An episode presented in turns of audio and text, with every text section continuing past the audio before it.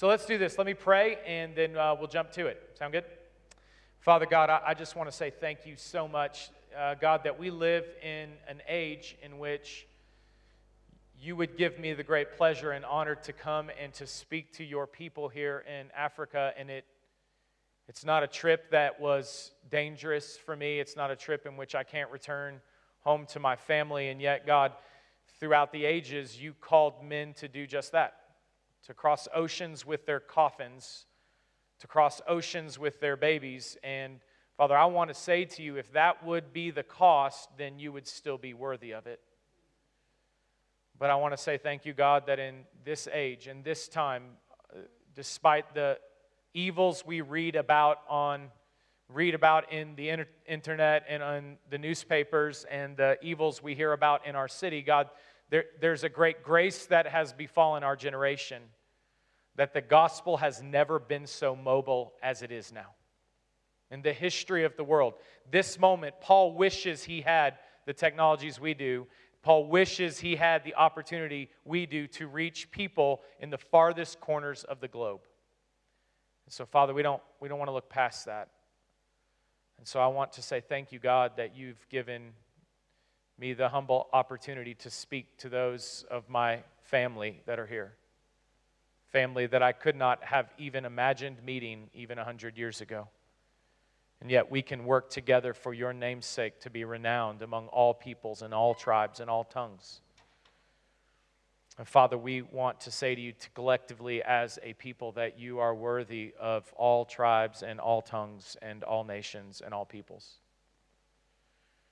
And Father, if you would give us the grace to work together towards this, God, it would be a worthy thing to give our entire lives to. And so, Father, we love you, and I pray that you would give insight to us, your people, to be a part of your mystery to redeem for yourself a people that looks like nothing else you could find in any other organization or city or state in the world because of its multiplicity of cultures and expressions of love for you. Father, we love you and we pray for your presence right now. In Jesus' name, amen. So let, let me start with two texts. Um, because I, I think there is an, a way to approach this topic that is profoundly unbiblical. It, sounds like such a biblical topic to reach unreached peoples that surely it's always biblical no matter how you approach it. And yet, I, I think there's some ways that we can approach it incorrectly. That there is, a, there is a humanism that is moving through the nations in our time like none other that has not incorrectly but disproportionately elevated the value of man so very, very high that it would seem. It would seem like a no brainer that we should reach all peoples because people are worth so much. And yet there's, there's some truth to that, but it's just the kernel of truth. There's a broader, there's a broader reach, there's a broader reason to reach all nations that goes well beyond the fact that men and women are worth it. There is. And I've alluded to it already in our prayer, but I want to read the text that drives us to this point. The very reason that we as God's church reach towards all people, all tongues, all tribes, all nations, these people that we call unreached, these people who have no access to the gospel, these people who have no local church expression that can finish the task of reaching its people without. There's a reason that we do this that's actually beyond just a benevolent sentimentality. Because I'm telling you, if, if, if you come to this room and think, I'm going to reach all people because I just love people so much, we won't pay the cost. Because the people among the nations are just unlovable as the people in your city. They are. The, the people among the nations don't carry in them a sense of goodness that's going to cause you to fall in love with them in such a way that you would endure the suffering that it would take to reach them. So there has to be a greater cause. There has to be a greater reason. There has to be a greater there has to be a greater pull and compulsion for us to go to all nations. So I want to read it from you from the text. We actually alluded to it in the worship songs this morning. The apostle John, he has this moment where the Holy Spirit shows him some things. some things that have changed the course of churches forever. He, sh- he shows us this in his writings from Revelation 5 6. Let me read it to you. Says, In between the throne and the four living creatures among the elders, I saw lamb standing as though he were slain, and with seven horns and seven eyes, which are the seven spirits of God sent into all the earth. He went and took the scroll from the right hand of him who was seated on the throne. And when he had taken the scroll, the four living creatures and the 24 elders fell down before the Lamb, each holding a harp and golden bowls of incense, which are the prayers of the saints. And they sang a new song, saying, Worthy are you to take the scroll and to open its seals, for you were slain, and by your blood you ransomed people for God from every tribe and language and people and nation. And you have made them a kingdom and a priest to our God, and they shall reign on the earth. And then I looked, and I heard around the throne and the living creatures and the elders the voice of many angels, numbering myriads upon myriads. They said this To him who sits on the throne and to the Lamb be blessing and honor and glory and might forever and ever. And the four living creatures said, Amen. And the elders fell down and they worshiped. This text is really profound because it makes a really, really bold statement. It says that there are people all around the world that are of a different breed and of a different tribe and of different blood and of different nations. And then it says this that there's the God man Jesus who was not just a king, not just a lion, but he was a lamb, and, and he spilt his blood. And when he did it, he didn't just do it benevolently, but he did it as a purchase. That's different. Jesus actually purchased with his blood people from every tribe and every tongue and every nation. This is a profound reality because for us, this means now whatever we see in our mission and however far we think it extends actually shows how much we think his blood is worth. That messes me up. Because what this text makes me grip with is the fact that Jesus is worth more than Americans. And for Jesus to have claimed my whole nation, if he were to claim 100% of the 300 plus million people in America alive today, and if he were to perpetually save every American alive today, then it would be still an insufficient payment for his blood. And I just want to submit that to you. Is, is Jesus worth more than your tribe? Is he worth more than your nation? Is his blood worth more than your tongue? Because this text says that he is if we have a mission that is smaller than the nations, if we have a mission, this is, this is nuts. If we actually have a mission in our local church that is smaller than every single tribe in the history of mankind praising God around this throne this day, then what we are saying is, Jesus, you got enough. Paid in full, man. And so, this is the responsibility of every church who reads this text and says, I'm going to be gathered around this throne. And around this throne, I promise you, one day, if you're around this throne, you will be saying amen to that prayer. Because this is not a promise, this isn't an aspiration, this isn't benevolence. This is a look into the future. When you see the Lamb of God who is now a reigning king, you're going to say, Jesus, you are worth more than I thought you were worth. And so there's something that drives us more than just a benevolence towards hurting people around the world. Yeah, they're hurting. And they are made in the image and likeness of God, and that is a profound thing, but it is not enough to drive a people to suffering on behalf of another people. It's just not enough. Because one day you're going to get there, and they're just as mean as the people in your city. Sure, there'll be some nice ones, but there'll be some mean ones. Sure, there'll be some kind ones and some people of peace there, but there'll also be some people of war. And why do we stay? And why do we send brothers and sisters to go live among them, some of which will actually die before seeing any fruit? Why? Because Jesus is worthy. He's worthy, he's worthy of the Libyans. Did you know that? He. He's worthy of the 300 or so unreached people that are still in the heart of Brazil, surrounded by Christians. And you should think, well, God's got enough there.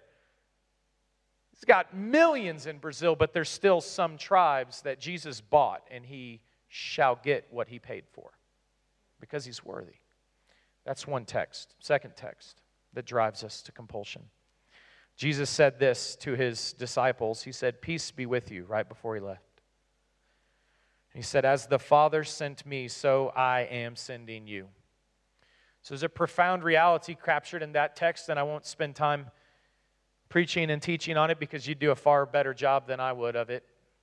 But the simple mind that I have says this that Jesus, when he when he purchases a person, he also sets them on a task.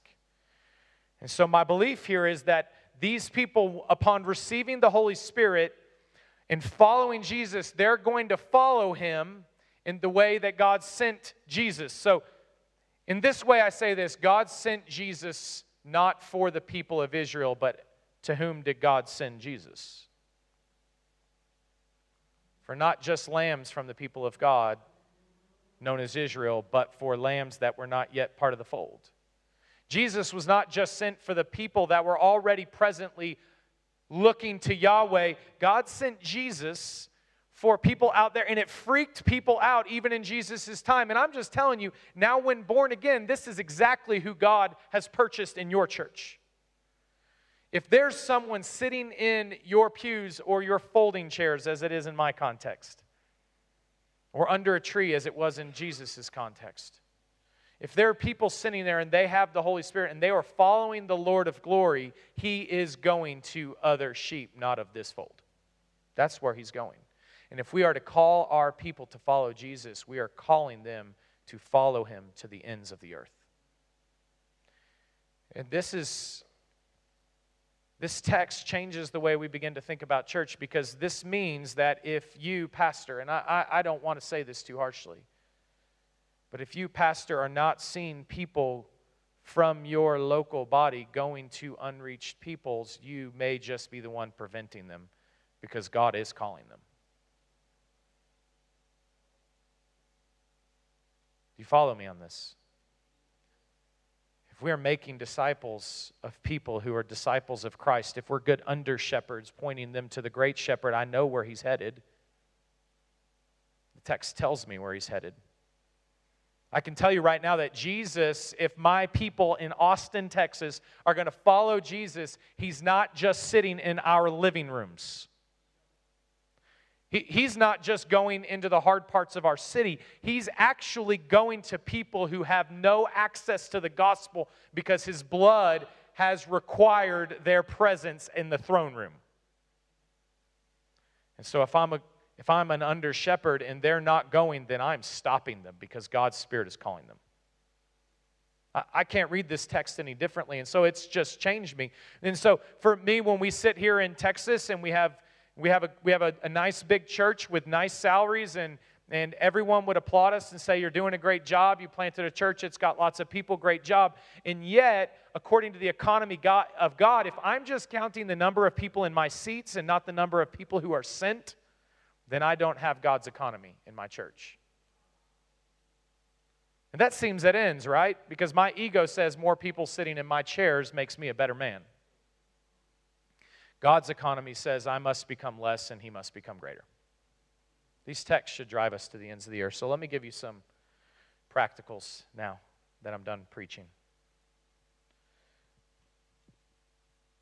All right. Based on these two verses, um, I just want to give you an opportunity to allow people to respond to the Holy Spirit. This is the beauty of it. We don't have to create.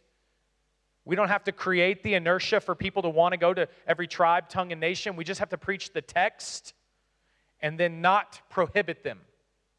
I think that's the reality. And there's, there's, a, there's some real active ways we can prohibit, and I don't really think any of you would be accused of that. But there's some passive ways we prohibit, isn't there? So these should alleviate the, at least the passive, if not the active. Okay. First, church planting on the, un, among the unreached means you provide leadership in prayer. if we're not regularly asking our people to join with us in prayer for those people, not these people, for people without access to the gospel, not just people who are rejecting the gospel around us, if we're not actively praying, then we're not connecting them to the we're not connecting them rightly in the way that they might begin to hear the heart of God in prayer. Because you guys know this is the same with me. Prayer is not about is not about getting God to align with my will. It's about me getting connected to God in such a way that I start aligning to His. And so, as we lead our people in our churches, if we're not actively praying, if, if, if in our prayers it's, it's 100 prayers for us and one prayer for them, we're, we're not providing pathways to reach the unreached. We're actually prohibiting them. They'll read value in it, they will. If we're not praying for if we're not praying for these unreached places in Africa that are close to get to, and if you're not from Africa praying for the millions upon millions of people who are in the Arab bloc that have no access to the gospel, none. None. Not just a, not just a, a messed up gospel. They have no access to any kind of proclamation of Jesus in these windows. There has never in the history of the world been one solitary church among the Emirati people in the United Arab Emirates. Not one. Not one. Millions upon millions upon millions in a kingdom that's been established for thousands of years. Not one. And I read the heart of God and I say, But God, you, you bought them. And you're worthy for them to sing in their tongue around your throne room. And I know that, God, if you're sending my people the way that the Father sent you, and I know that you are, then, God, you're calling them to people just like that, and then inviting people in to pray for them. And you just see what God doesn't do. He will begin to send them just as the Father sent him. Just as the Father, through Jesus, sent you to where you are. This is profound. So, we don't want to prohibit them, but we want to rather provide them with leadership and prayer. Second, and they're all going to start with provide because I heard that that's a thing to do that. So then you need to provide an ongoing theological motive. Again, just in the same way we started this session, our people, if they're following Jesus, we're teaching them to be people of the book. That they're not following your words, I pray, but they're following God's word. So it wouldn't take much, much exegesis it wouldn't take, take much preaching in order to find God's heart for the nations. It wouldn't take much searching to be able to find a text in which you could provide theological foundation for people to go to the nations. And yet, in so many churches across the world, it's a byline, it's a Sunday, it's Mission Sunday. But if you read this text, from creation to revelation, the story is God redeeming for himself a people from every tribe, every tongue, every nation.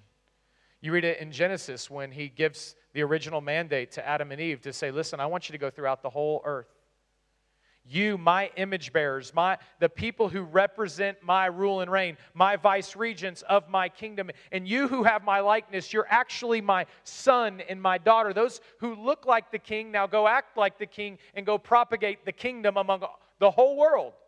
And make it flourish subdue it have dominion over it so that the kingdom of god and the people of god flourish in a dry land. That's that's the story in genesis.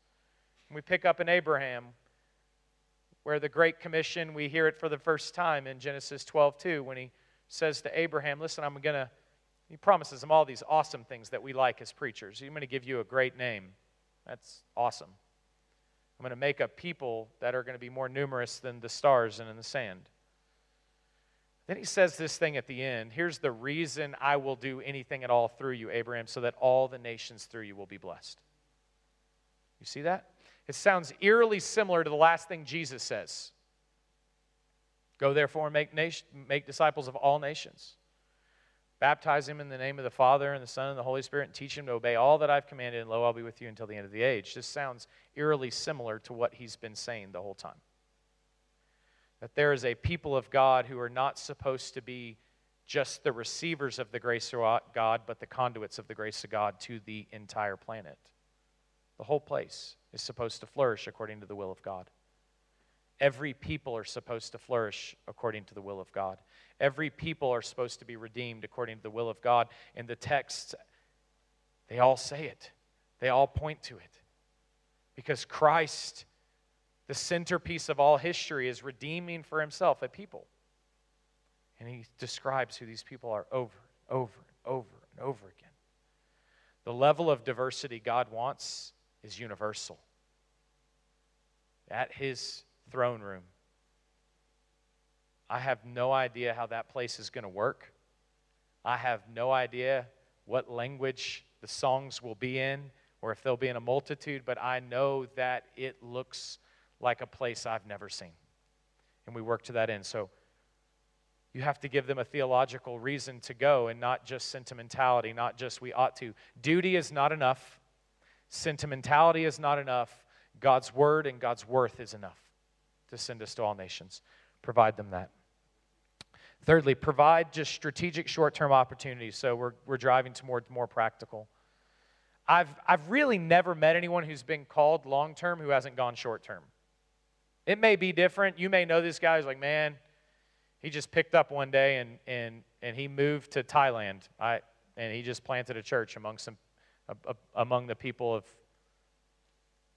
outside of Laos. I, he just did it. In most cases, there has been an opportunity for someone to go see something and God stirs the soul. God stirs it. God moves the soul. When you see the need, we have compassion on them because we're, we're in the image of God and we're like Jesus. And when he saw need, he had compassion, he moved to it. And as we give people this, this opportunity to see things, even if it's you load people up in a truck or you get people on a train, this is not a waste of money. This is not a waste of money. This is not a waste of time. It's not. There's been some who've said that it's a waste of time. You know, you could just send money and the local church there can handle it. Um, that doesn't work in places where there's no local church. See the problem? And so we have to go, we have to capture a vision. I mean, the churches you planted, you went there first, I hope. Prayed over the city, fell in love with the city, began to know the people, began to care about the people, began to see their needs, and then your heart broke because it's formed in the image of Christ for the people. And so you move towards them in compassion. Give your, don't hinder the people of God who have been sent by the Holy Spirit. Expose them to this great need expose them to this great opportunity to make much of Jesus. And so provide the way. Number four, provide clear pathways for going. One, one of the things that I love about Acts 29 that it's done is, at least in the U.S., it was really one of the very first opportunities that I felt in a local church context for people to regularly talk about church planting. It wasn't until Acts 29, at least my church, there was a way that someone could say, hey, church planting is a thing. If you're interested, raise your hand. I, it was in my context. That was a very, it was the very first kinds of church I'd ever been a part of where that was a thing, where there was an opportunity for me to raise my hand and say, "Okay, I can take one step." In most other places I'd been, if I wanted to take a step to plant another church, I was almost an adversary to the pastor. And I can just tell you, most people coming out of most churches, at least in my context, they feel like they're leaving their church, not being sent by their church in order to go among the unreached. Well, that's an indictment. Because I'll tell you right now, as Jesus' disciples scattered among the world, they didn't feel like they were leaving the mission of God. They felt like they were going to complete it. So ought our people. And so providing pathways is part of us not hindering them. Uh, we, don't want, we don't want to have kind of, as I would call it, we don't want to have a hyper Calvinistic version of sending, which says if you're really called to go, you'll figure it out. You know what I mean? The chosen will figure out how to go. What we want to be is we want to be, we want to be optimistic that God is calling our people. And you may be thinking in your head, I don't need a pathway. There's, there's nobody that wants to go. The story of my church was which it, it shattered me in shame. This one, I, I can remember it was, it was a Sunday maybe six years ago now. We just said, Lord, we feel like God's calling some people from our church to go. And so we thought, God, we're going to we're just going to we're just going to believe in faith and so we set up 50 chairs in the cafeteria We meet in a school, and down in the cafeteria, we set up 50 chairs, and we said, it wasn't very compelling. We just said, hey, we've been talking about the nations for a while, and, and, and maybe some of you want to go. If you're interested, we have some chairs and some donuts downstairs. Let's talk about the nations. And I remember standing down there thinking, man, if like if like only four people show up, I'm going to be freaked out. But man, man, Lord, maybe fill up half these chairs. That night, 600 people showed up. And I don't, I don't, I don't say that by way of like, oh, this is awesome. I'm telling we we didn't do that. We didn't preach that. We didn't produce that. That was literally, hey, um, we're just going to see if maybe the Lord is calling some people. And then we were astounded at how much we had been resisting God's call on their lives. That's what I felt that night. I thought, oh, God, forgive me. How many have been called that I might have just tamped down their passion by not giving them a pathway? And so, never, never again, never again will they not know on a regular basis if God is even starting a little bit to make you think nations, a little bit to think unreached peoples, that they won't know exactly where to go. So I just, I want to encourage you have a pathway for them.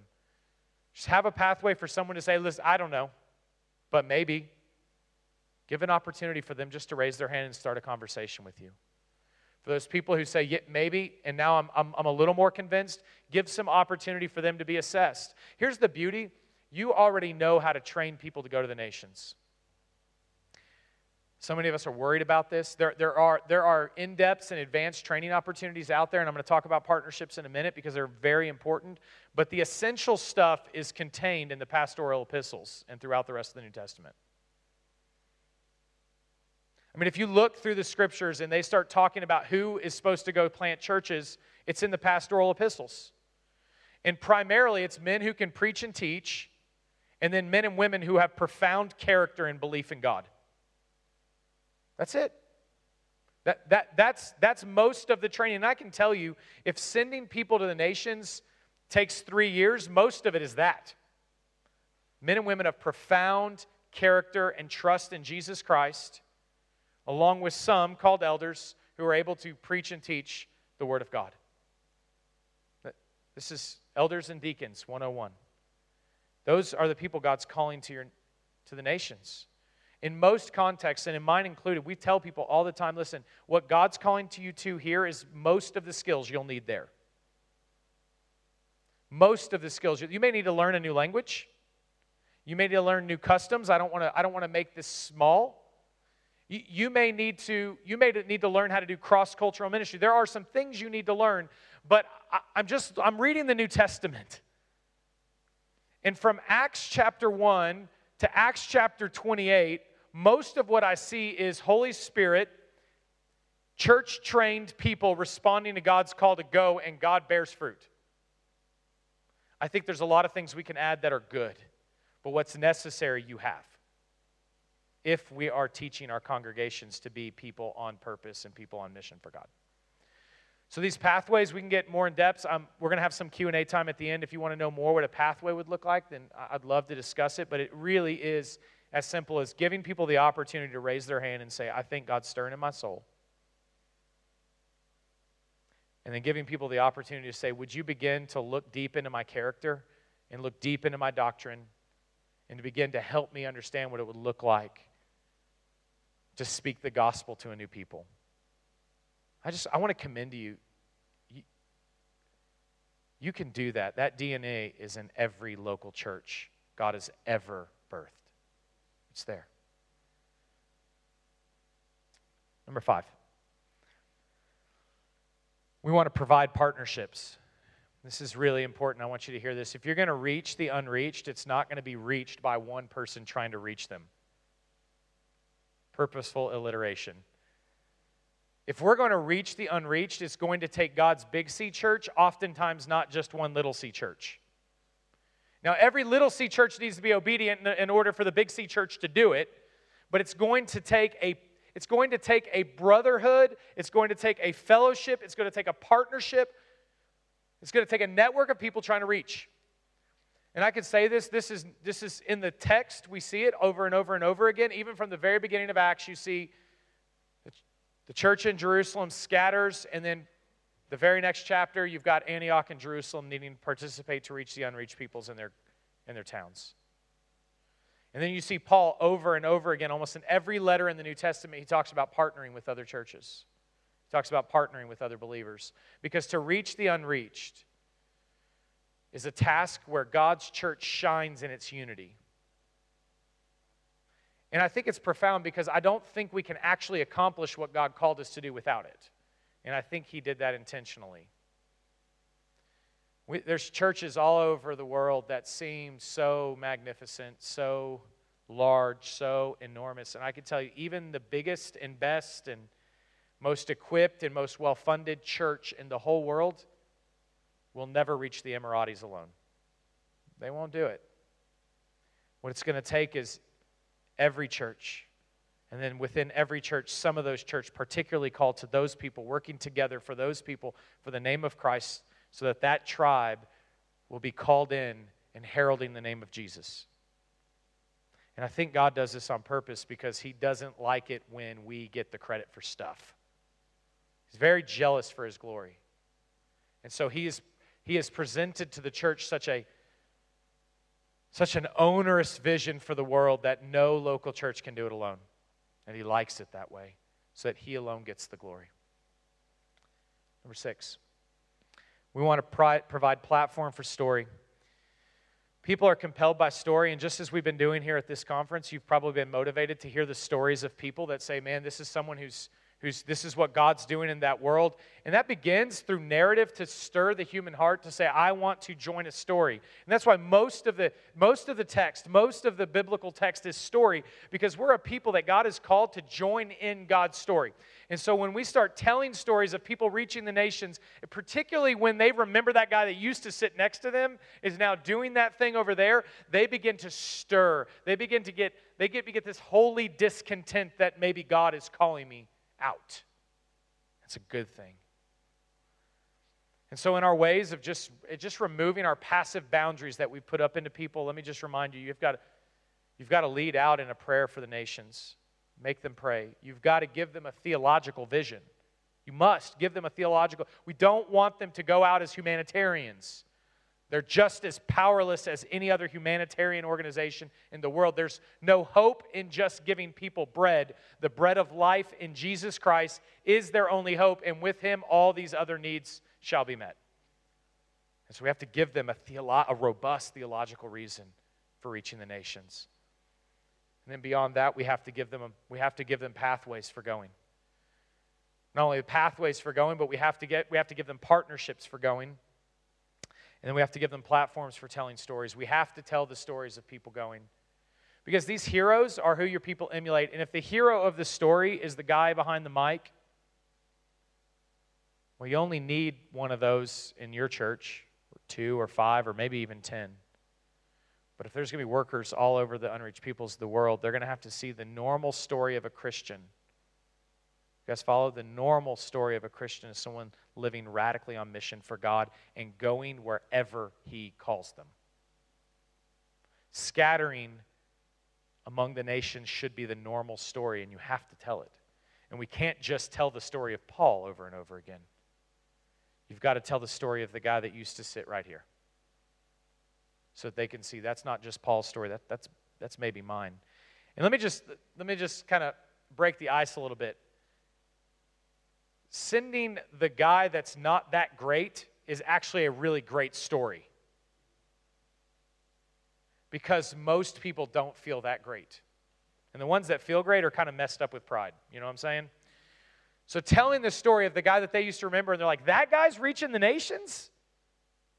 Oh man, that must be the Holy Spirit of God, and I, I we're not different, so maybe I can go. And some of our stories, I don't know if this word works here in South Africa, but some of our biggest knuckleheads have gone to the nations. You guys, kn- knucklehead, is that, is that a thing here? Biggest knuckleheads on the planet that I'm like, I didn't think the guy could tie his shoe, much less plant a church among, among Chinese Hui people. You know what that ends up doing? That makes Jesus look marvelous. And that makes people, ordinary people, just like you see in Acts, ordinary, uneducated people begin to go to the world and say, We can't help but speak about what we have seen and heard. And then people come to Christ. Man, there's nothing like it. You need to provide care for those who have gone. Church, um, this is to our shame. Uh, pastors, specifically, you and me on the same page here. Out of, sight, out of sight, out of mind is a thing we do. When our sheep are outside of the walls of our church, we have a tendency to say, Well, good luck to you, kid. I'll tell your story, but we're not going to do much for you. Here's the reality church planting among the unreached means this there is no church to care for them. So they're still part of yours, they just live somewhere else. So it's not just a part of your system for sending, it's not just part of of your, your, your ability to keep people on the field. It's not just a thing that you ought to think about as probably a good part of the process. It is a biblical responsibility of an under shepherd to shepherd the flock of God until the day in which there is a local church to love them and to be their shepherd. I need a shepherd. That's why we have a plurality of elders at my church. And when I send someone into the nations, they need shepherds. And when you send them to an unreached people group, the math bears out that they don't have one unless it's you and your team. And so, can I just tell you the Christian mortality rate, and I'm not speaking of physical mortality, I'm talking about the devastating spiritual mortality among missionaries is so high it shames us. The divorce rate is so high it shames us among people working among unreached the number of people who go cold in their faith, it shames us. And I'm using shame in a gospel centered way. It's in a way that says, God, I acknowledge we were wrong. Cover that sin, but correct us in your righteousness, God. Church, we must provide care for those who go. We must. It's not, let, let me hear this. Partnerships with organizations are good for some things, they're not good for taking the role of eldership. It's not what they do. If we partner with great organizations, there's great organizations like Frontiers, they're everywhere. I love this organization, and they're so good for training. They're so good for strategy. They're so good for tactics. They're not the church of God. It's not what they are. That's my responsibility and my elders' responsibility to love those people. That's our responsibility to care for their doctrine, to make sure they're wa- watching their life and doctrine while on the field. That's my job. Whom else will do it? It's not a partner organization, and it's not a local people who haven't been born again. They're still part of our church. And if I had a long time to talk about this, I would stay there because it's, it's a devastating, devastating reality that's on us. Lastly, this is last. We need to provide accountability for the outcomes. I mentioned this briefly at the very beginning. A church that sins is a church that actually starts counting sending as success and not sending as failure. I don't care what size your church is, everybody counts the number of people who show up. Am I wrong? Some of you do it formally, some of you just kind of do it from the stage, but you tell people not to count because we don't really care, but you're counting because you feel your countenance go down when there's more empty seats and your countenance go up when there's more full seats. We don't like to count things like budget, but we do. We don't like to count things like things in. I'm telling you, actually, all those countings are good. They're just incomplete. Because in God's economy, the number of people who go, I think, reveals the reality of our faithfulness to this word. Could you imagine if Paul only counted the number of people who came to his churches? Could you imagine if the first church in Jerusalem only counted the number of people who showed up to their meetings? It's, it's my suspicion that we're not sitting here because I don't see any Hebrews, or at least I can't tell if you are one. Sorry. You don't look like one. It jumped cultures because they counted sending as success. And if we don't, you're just you're going to get what you aim for. You are. And if we aim for growing the room and not growing the force out there, if our prayers don't look like Jesus that say, hey, take a around and look at the world. The world is not a barren harvest field with, with microscopic bits of fruit left to yield. It is ripe for harvest, said our King. That's what he said. And then his response to that is so we need more workers. From the very get go, what Jesus is counting on increasing is not the number of people on the hillside listening to his teaching. He used to run them off pretty frequently. You guys remember that? People would come up and they're like, "We got a lot. We got a good church going here." So he pulls the "eat my flesh and drink my blood" bit. Freaked everyone out, and they took off. And he turns to the twelve left, and instead of saying, "Well, hold on, let me explain what I meant," he says, "You two want to you want to bounce? Feel free." But what Jesus did ask for more of from the very get go was workers. And if we're speaking the words of Christ, so are we. Not just workers here, but out there in the harvest. And can I just tell you, the harvest, the harvest in this thing we call the 1040 window, where there's billions of people without any access to the gospel. There's about 2 billion people that there is no hope for them to come to Christ, and they're going to die and they're going to perish right now. I'm not talking about resistant to the gospel, as many of our people are. I'm talking no hope, and their daughters look like yours, and their sons look like yours. And they have, they have not a hope in the world. Not, a, not the kind of hope that we hope for with our congregation, where maybe their heart will melt. That's the hope I have for Texans. But I'm talking no hope like there's no hope. There's no gospel. There's no heart to melt to because there's no preaching, so they cannot hear, so they cannot be saved, kind of no hope. That must move us. And so we need, if we're going to accomplish harvesters in that field, then we have to start saying, oh God, we are failing if there's not people coming out of our seats to go there. We should be the kind of pastors who, at the end of the day, say, God, if there's no one else leaving from my church, I'm going because this is not okay. If they won't leave, I'm going because someone from this spot got called. That's having the heart of the Savior who says, I'm going to continue to leave people to deal with the people who've been saved because I can't live with the fact that there's people who have no hope and no access to the gospel. So, let me do this. Um, I, I, have no idea what our, t- I didn't look at what time we are, so I have no idea how much longer we have. Um, so I guess whatever is good to us in the Holy Spirit is how long we'll go, right? They'll have to come kick us out. Um, so we have home field advantage, so they got to come in here. So let me just do this. Let me open it up for um, um, any questions that you guys have. If you want me to reiterate um, any of the pieces, or if you have just some practical questions, or if you want to hear our story at our church, then happy to tell any of those things. So, any questions? I hope I love the awkward silence part. So.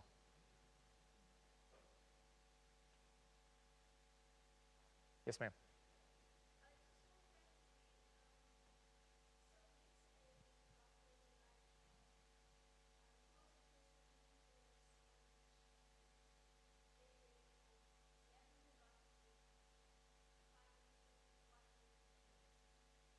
So the question was let's say God calls me to a people.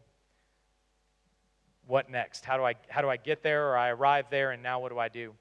Uh, it's it's a, a, really great question. And, and I would say first this is um, there, there's, there's some prerequisites to, to being there um, that I think are really important. Number one, be sent by your church. Make them send you. Uh, go to your pastor and say, I see this in the text. God's calling me your job is to help me. And it's true. Now, their job to help you may be saying, I look at your character and I look at your doctrine, you shouldn't go. You wouldn't be helping, you'd be hurting. That's fair, but at least they've helped you at that point. But if they look at you and say, okay, say, so you come to them and say, you need to send me, that means you need to review me, you need to look at my character, you need to see, I need, I need the local church to confirm this calling on me because if God's not calling me, I don't want to go. And you shouldn't. Just the way Moses said, God, if you're not going, I'm not, we're not going. So you need them to send you, and then ask your ask ask the local congregation, would you help me find partners who are working in the area? If you don't already have those connections, you just beg, help, help me find partners in the area. To go alone is rare and needed, but it's not necessary. So there will be cases where there's no one working among these people. Um, but in most cases, God has someone there who's working, and, and ask your local church, research on the internet, whatever you can do, find some partners, some trusted partners that you can work with in that area. Now, once you get there, there's a lot of, there's a lot of different methodologies. So we actually um, are praying about and thinking through like different pipelines for going. Um, and so Hope for Africa is actually working on this, so I, I would encourage you to speak with them, um, particularly if you're in this context. They, they are thinking about these issues all the time. Um, but upon arriving, it's always good to have a, uh, you're, have, you're there for a mission. You have to have a way in. And so we, we kind of pray through four different ways start a business or be a part of business. There, it's a, it's, a, it's a real practical way to be present. And in many people groups left on the planet without a reason to be there, you're going to create more suspicion than you are trust. So, business is a good way in. Then we talk about church planting, um, which could also leverage business. But church planting, if you're going to church plant, you're going as an evangelist or you go as a mercy or, or, or in a justice cause, which is probably one of the most predominant ones used today.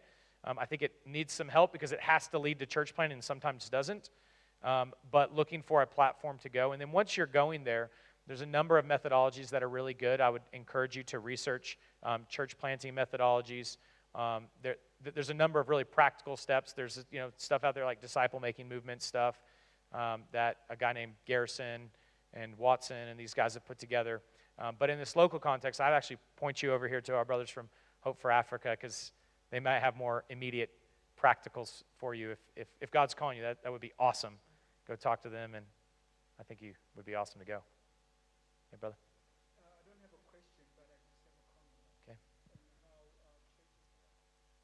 Quick summary what the brother said uh, was the nations have come to you in most places, especially in the context I've been seeing here, is the nations and tribes are coming to you. So God has kind of given us, uh, He's made it a bit easier on us, right? He's, he's given us a, a real easy way to do it where we're, we're actually being actively disobedient if we're at least not doing it near us. Um, and so short term trips can be quite easy because they can be across the street in some places. You know where the unreached peoples are from Pakistan or uh, th- there's just a number of people that are going to be from tribes that are not yet reached in places where the gospel needs to move. And a good way to develop the heart for your people, as his brother pointed out, is just connect with the people there.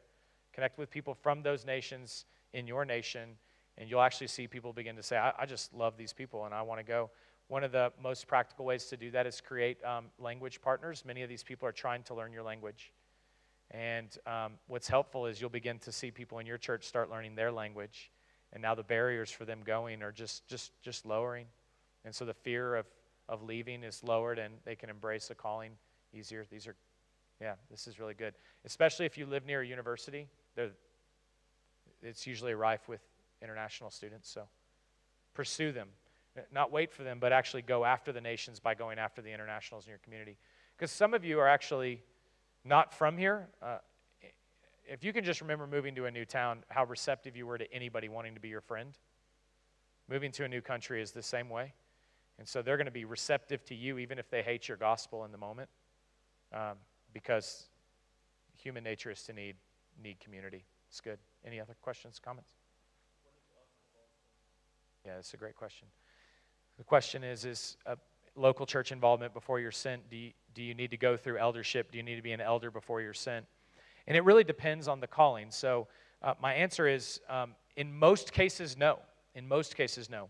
Uh, in the case that you're being sent as an evangelist, um, God is, let me, let me make it, you know, God is calling all sorts of people the nations.